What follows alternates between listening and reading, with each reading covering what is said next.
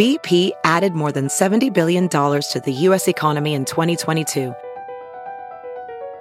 Investments like acquiring America's largest biogas producer, Archaea Energy, and starting up new infrastructure in the Gulf of Mexico. It's and, not or.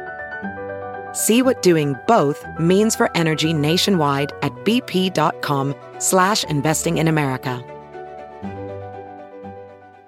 Good morning. I'm Blair Lede at Fox 2 with your St. Louis news, driven by Bomarito Automotive Group. News 11 is your local election headquarters. Absentee voting starts today for the special primary municipal election in St. Louis. Megan Green and Jack Coatar are running to replace former Board of Aldermen President Lewis Reed.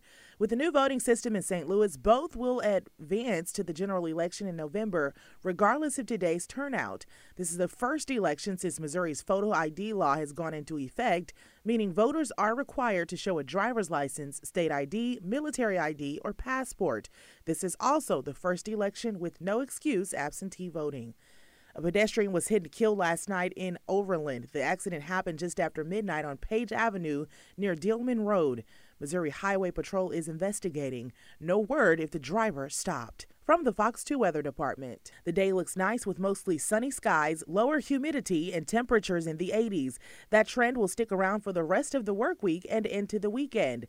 Daytime temperatures will stick around to the mid to upper 80s. Overnight lows are in the upper 60s to low 70s. We are expected to stay dry through the weekend. A chance for rain returns on Labor Day.